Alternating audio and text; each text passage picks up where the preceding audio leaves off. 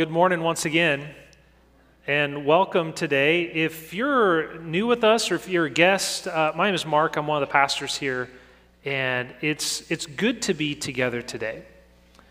You know, we gather together on Sundays because this is the day of the resurrection. We remember each week as we gather that God has already overcome sin and death. And that gives us hope and confidence in the midst of life and the challenges that we face. We've already been reminded this morning that we have a God who is faithful, that we have a God who, who gives us strength so we don't have to do it on our own, that we have a God who is good even when life is not good. And one of the reasons we come together to worship is to remember all of this. And part of remembering is not just recalling, part of remembering is being reformed and reshaped so that we can in turn go and live as the people of God in the world. And so we gather together. One of the things we remember as we gather together each week is we remember that we're not alone. We don't have to go through life and live this faith on our own. We have one another. One of the things that we remember as we come together is not only do we have one another, but we have a God who is with us. And that is true all the time. I know for a lot of you who are here today, it's especially good to be reminded of that this week. We'll talk about that in just a little bit. You know, if you have your Bibles with you today, I'd invite you to join me in the Gospel of Luke.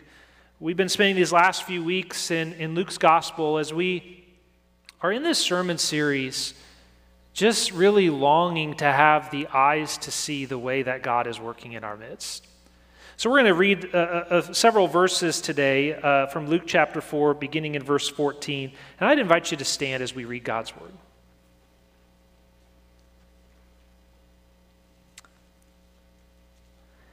Jesus returned in the power of the Spirit to Galilee, and news about him spread throughout the whole countryside.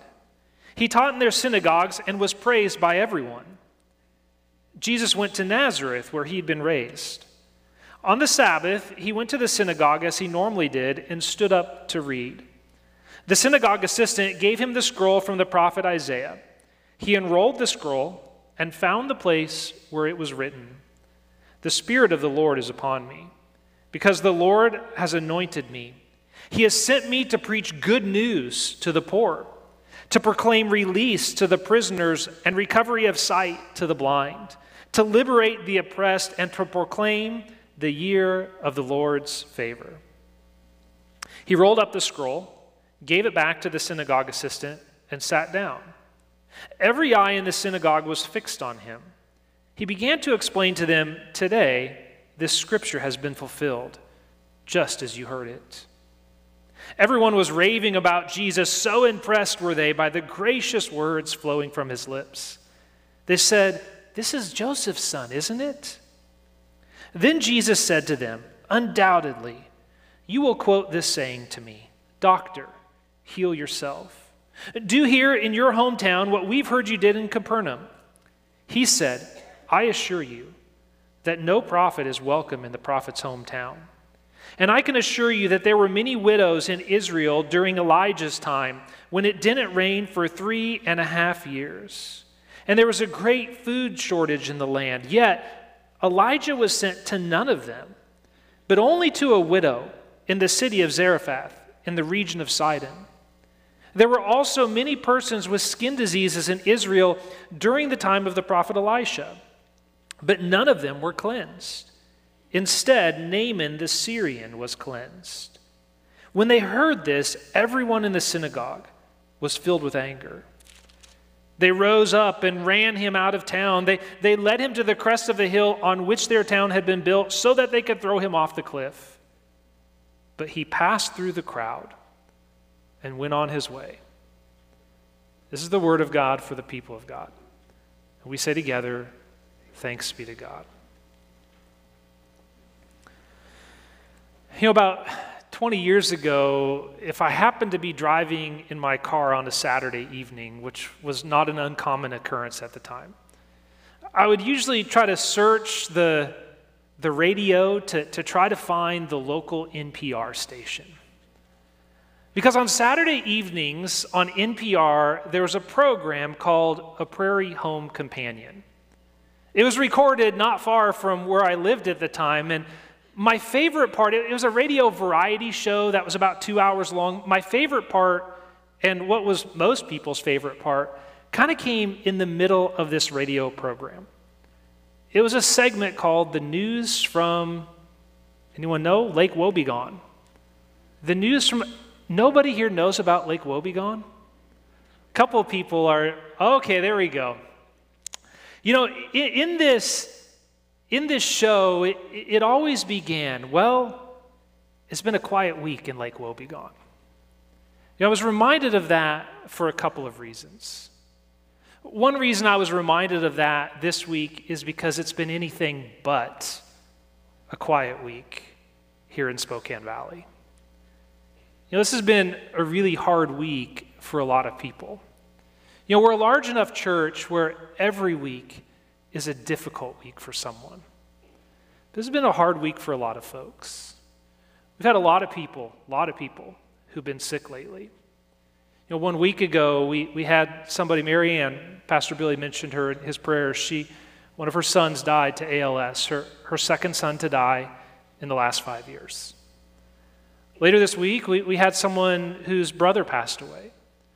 Wasn't particularly close to her brother, but even in the midst of complex relationships, loss can just bring what it brings to us, right? And then yesterday, we had two people who were part of our congregation who passed away. Yesterday morning, sometime yesterday morning, Cavill Benchoff passed away in his sleep. If you're newer in our congregation, you probably don't know Cavill because most of the last two years they've participated remotely with us. Cavill was a retired Nazarene pastor. And we think today of his wife, Eleanor, who in the last year has had a son die, a niece die, and now her husband died. Later in the day, yesterday evening, Gary Hoyt passed away. We haven't even had a chance to send out notifications about these two deaths as we normally do to our congregation. A lot of you probably knew Gary, even if you didn't know that you knew Gary. Gary would sing on our worship team. Gary helped us upstairs in the booth. So today, we also think of, of Gary and his family, and many of you who were good friends. It's been anything but a quiet week for us here in the life of our church. I think of that some as I think of this passage. This passage in Luke's gospel is kind of an interesting one. But in the midst of this passage, I am confident that there is good news for all of God's people, wherever we are. So I want us to, to look to this today as we, we explore this. And that's really the second, one of the second reasons I, I, I was reminded of, of Lake Wobegon. Been a quiet week here in Lake Wobegon. I think some of the descriptions about Lake Wobegon could have been said about the city where we find ourselves. Luke tells us that Jesus went back to his hometown of Nazareth, right? Nazareth was a quiet little city. In fact, one of the ways in a Prairie Home Companion, when, when Garrison Keillor would talk about Lake Wobegon, one of the ways he would describe the city as the little town that time forgot and decades could not improve. The little town that time forgot and decades could not improve. That probably would have been a good description for Nazareth. Let me tell you what we know about Nazareth. Well, that right there is a problem. We don't know very much about Nazareth. The reason we don't know very much about Nazareth, if we would go back to that time frame, the couple hundred years around when Jesus was there. You know, in, in all of the literature, there is literature from that time frame. Nazareth is never mentioned until the Gospels. It wasn't even worth mentioning. So we don't know very much about Nazareth. Other than that, it was a, just kind of a, a small town, probably about 400 folks. The kind of town that is forgotten, that, that time does not improve, right? Time forgets and decades don't, don't improve it. You know, Nazareth was, was a little town where, where everybody knew everybody, and because you knew everybody, you also knew everybody's business, right? It was one of those towns. It was located in, in Galilee, which was, was a region of, of Judah. And here's something that's helpful to remember about Galilee. This was, this was uh, you know, Galilee was the area where a lot of Jesus' ministry took place. It was kind of like his home base. Nazareth was a city there, but, but also other cities that, that might sound familiar to us, like Capernaum or Chorazin. These were other cities that were located in Galilee. Here's another thing that's helpful to remember about Galilee. This area, the, the people of Judah, this country of Judah, was, was first conquered by the Greeks about 400 years before Jesus came. And then, about 60 years or so before Jesus, the Romans took control. And here's why that matters. Anytime a, another country took control, they, they brought their government, they brought their, their faith, they brought their philosophy, they brought their practices into that territory.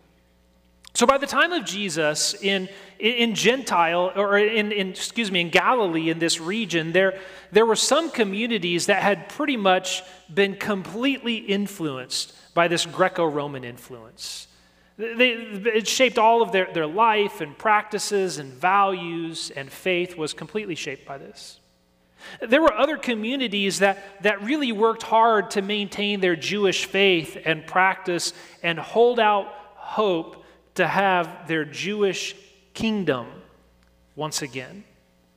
And then there was a, a lot of cities that were somewhere in between. They were kind of a mixture of this. I guess what I'm trying to say is, is Galilee was kind of a melting pot where a lot of this just different stuff was happening. You know, it's not hard to imagine, though, that a, a small, out of the way, backwoods, forgotten town like Nazareth would have held on to its, its Jewish faith and Jewish practice, more so that, than some other places that might have found themselves in the crossroads of, of culture and society. Perhaps that's why Jesus coming home was such initially good news for the people of Nazareth. Nazareth was the town where Jesus grew up. This, he was the, the hometown kid. He, he grew up there. He shared their faith. He, he shared their values. He knew them, and they knew him. And not to mention, they'd been hearing these reports of what Jesus was doing in other places throughout Galilee. They heard of his preaching. He was, he was a preacher who, who preached a message of good news for all people.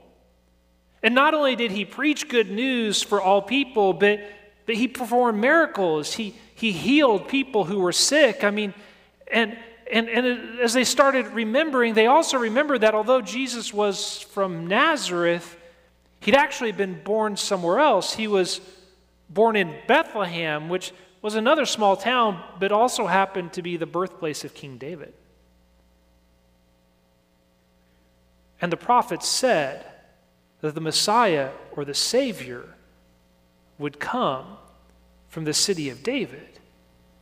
And here is Jesus proclaiming this message of good news for all people. And here was Jesus performing miracles and healing the sick and, and setting people free. And he was from born in Bethlehem. I mean, could this could this really be? And just think about that for a moment. He's also from Nazareth. If Jesus proves to be who some people are saying he is, think about what that means for all of the people from Nazareth, right? You kind of get where they're going with this? So Jesus comes home and he goes to the synagogue on, on the Sabbath day to worship. And there were certain rhythms uh, uh, of synagogue worship. One of the things that they did every time they gathered is they would read the Shema from Deuteronomy chapter 6. Hear, O Israel, the Lord is our God and the Lord alone. And you must love the Lord your God with all your heart, soul, mind, and strength. Goes on to remind them that they are to, to wear these reminders on their foreheads and doorposts and to repeat them to their children, right? It's this reminder, this core reminder of their faith. And they would gather on Sabbath worship, and they would also they would pray together. They would offer various prayers, and then there would there would typically be readings from either the law or the prophets. And different people would come and they would read. And so so Jesus stepped up to read, and he was handed the scroll of Isaiah. And he wasn't assigned a reading, but he chose what he chose for a purpose. And Jesus read a passage that was full of good news. It was a passage of, of comfort and hope. It, it talked about good news for the, re, the poor, the, the release of, of captives, and the recovery of sight for the blind, and the year of the Lord's favor. I mean, this was just chock full of good news. And Jesus read these words. And then the last part that would happen in synagogue worship is that someone would expound on the passage that had, be written, had been written. And we see that here. Jesus sat down, which, you know, in, in, in our practice on Sunday worship, someone might come here and read a passage and then go sit down out there. In Jewish custom, a teacher would sit down and people would listen. It was the place to speak. So Jesus sat down and he began to, to share on this passage from Isaiah that he had read. And it says Jesus starts to share. That sort of the atmosphere in the place goes from excitement to confusion to attempted violence. I mean, it changes pretty quickly in this place and in this course. And, and so Jesus even quotes this, this proverb, this, this kind of well known proverb of the day no prophet is welcome in his own hometown, right? You all, you're familiar with Proverbs, right? Proverbs are those, those, those sayings that we have that sort of convey conventional wisdom. You know, like, like an apple a day keeps the doctor away, right? Early to bed and early to rise makes a man healthy and wealthy and wise, right? If you teach a man to fish, you feed him for a day, if you teach a man how to fish, feed him for a life. Now, I'm, I learned that one differently. I learned if you teach a man to fish, you feed him for a day. Oh, give a man to fish. Well, if you teach a man how to fish, they spend every day in the boat, I thought was how it. I'm sorry.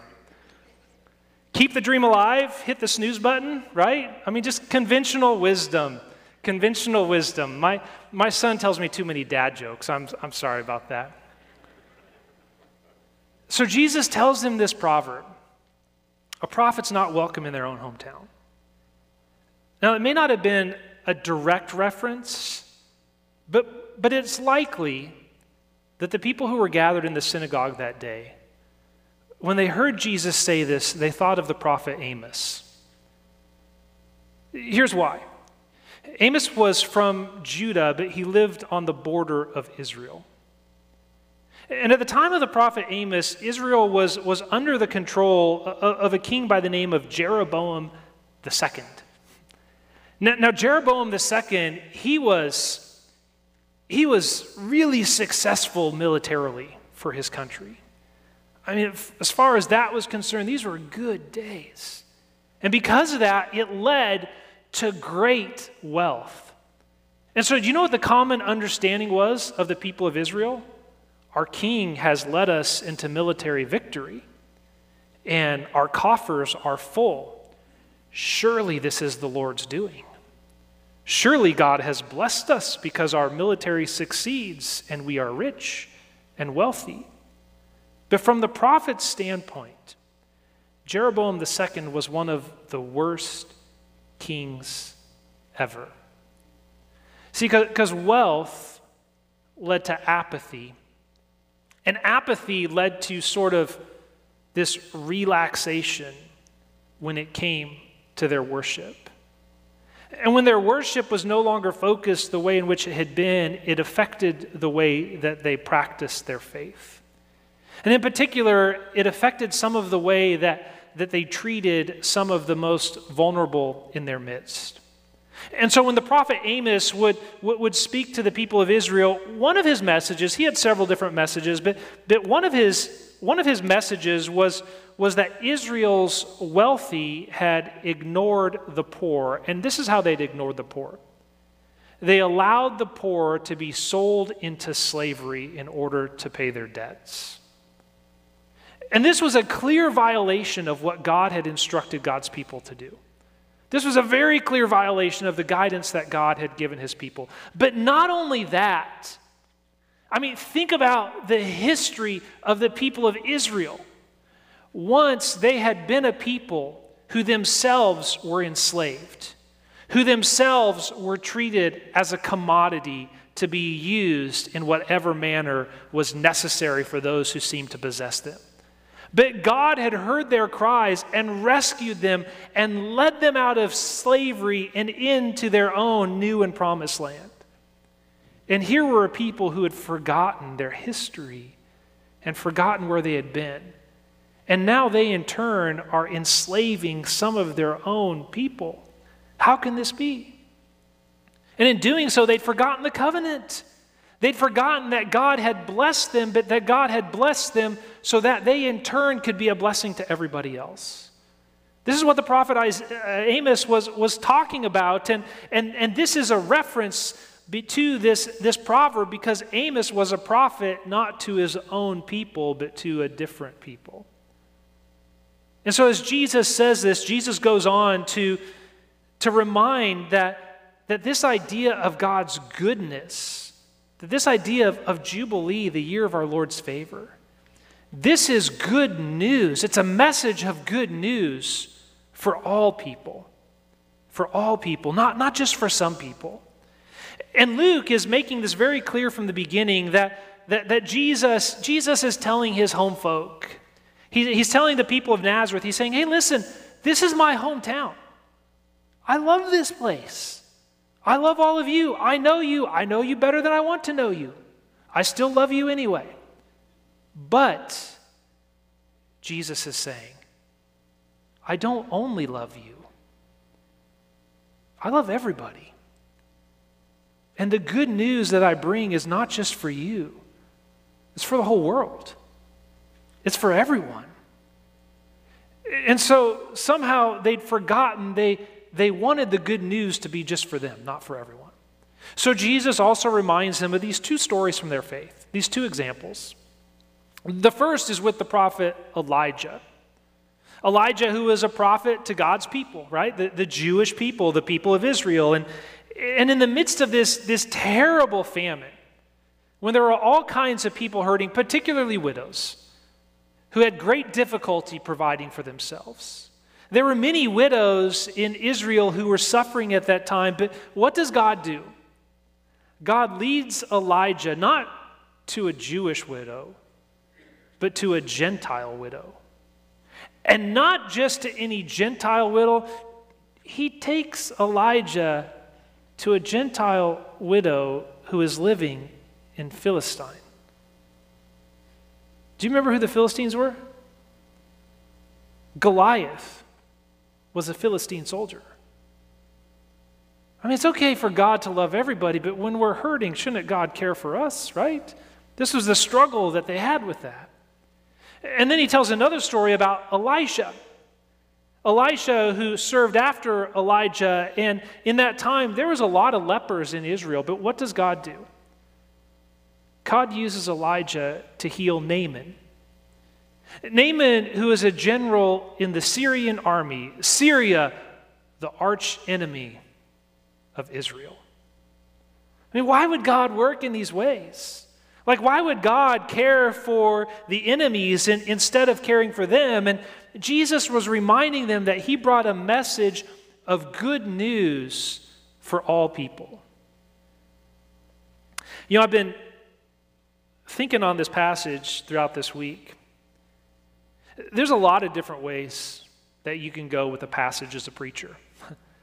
There's so much that the gospel says to us. There's a lot of different ways that you can go, a lot of different ways you can preach, and that's especially been true this week. You know, there's a part that, that reminds me as I think of this passage that there's a refrain that we find woven throughout all of Scripture from beginning to end and back again. It's this refrain that, that as followers of Christ, that, that as those who've been blessed by God, that we in turn are called to share that blessing with others. That as those who've received God's blessing, the only appropriate response is to share God's blessing. We find this throughout all of Scripture. And what else we find in Scripture is that, that to share God's blessing is not just to give lip service to it. It's not just to give lip service to it, but to, to truly embody and live out the blessing of God to those around us. This is something we see woven throughout all of Scripture. Uh, to be a blessing to those around us, especially to those who maybe sometimes are forgotten. To people like those in Wobegon the people time forgot, right? you know, in some ways, that's, that's why we as a church, as a denomination, have chosen the name Nazarene. Nazarenes were those people that time forgot. They were the people that history didn't write about because they didn't matter. And yet Jesus was from there. We're the kind of a church that says that everybody matters. And that we want the good news of Jesus Christ to be made known to everyone, right? And so we're Christians. As Christians, we're, we're called to, to share the message of good news for all people. To live our lives in such a way that the love and grace and peace of Christ is embodied to us, to those in our sphere of influence who are hurting or broken or forgotten. And all of us have those people in our lives. And all of us have the opportunity to embody that. And one of my prayers as a pastor is that we would be the kind of church that doesn't just live out our faith as we gather here, but lives out our faith in a radical, embodied way each week as we go from this place. So that when people encounter us, they encounter the good news of the gospel that is for everyone. Amen? But as I've thought of this passage this week, in light of this week, I've also been reminded of that from the other angle. That Jesus came to share a message of good news for all people. Which means that Jesus came to share a message of good news for you. Jesus reminded the people in Nazareth that the good news of God's coming into the world was for all people. It was for the poor, the oppressed, the hurting, the forgotten. And Like I said, we're a large enough church where every week we've got folks who've had a rough week. And knowing especially that this has been a week that's been rough for a lot of folks. But the good news of Jesus is that he came for you and that he's with you. He has not forgotten you, and he will be with you to strengthen you and help you. Amen. Let me, let me pray for us today. Lord, today we are so grateful that you so loved the whole entire world. That you sent your Son not just to save the Hebrew people, but to save all people, which includes us. And God, as we are gathered here today, united together through your Holy Spirit. For those of us who are here in this sanctuary in person, and for those who are united with us together online today, Lord, we are so grateful that you have loved us. And God, we pray that you would help us be the kind of church that collectively, but also personally, would embody the message of good news for all people. Lord, we pray that you would help us to have the eyes to see those in our midst who need to experience your love and grace. And God, we pray that you would help us to live in such a way that those people would experience your love and grace through us. And Lord, I also pray today for all those who are hurting. Lord, I think of the Hoyt family and the, the Benchoff family and Marianne and others, so many others. Lord, we pray that your message of good news through your Son, Jesus Christ, and through the Holy Spirit would be richly and deeply in their hearts and lives today and in the coming days. In your name, amen. Would you stand this morning?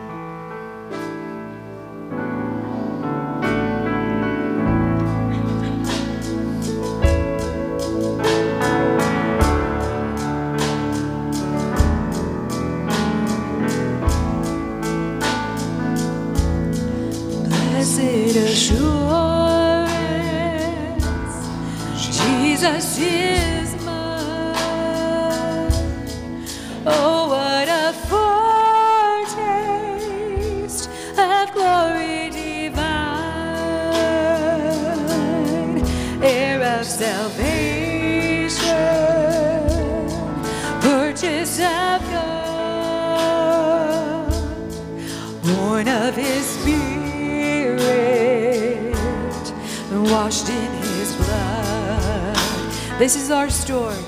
This is my story. This is my song,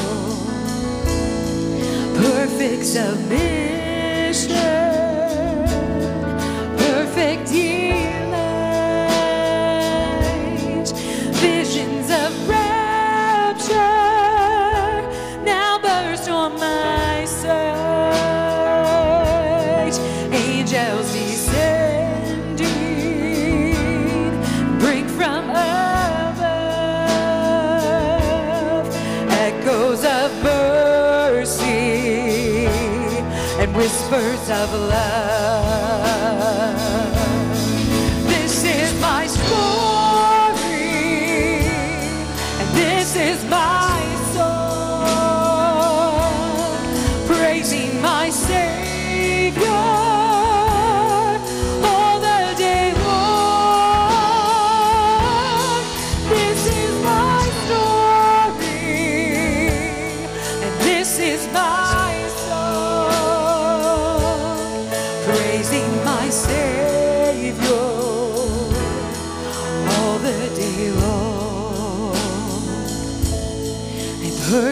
Submission, all is at rest. I am my Savior, am happy and blessed. We're watching and waiting and looking up and filled with His goodness, and we're lost in His love. Would you lift up this praise? And this is my story, and this is my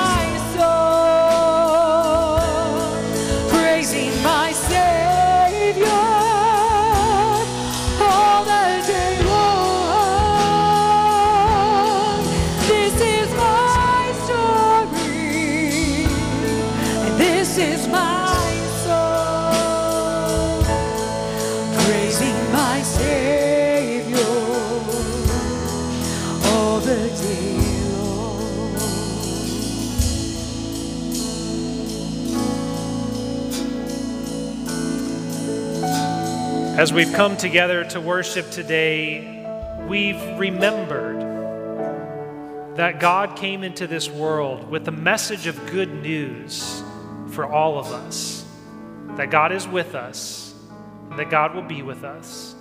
And as those who've received that good news, may we now go and share that good news by the grace and power of God who is with us. Amen.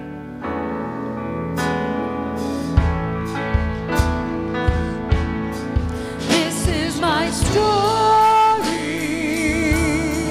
This is my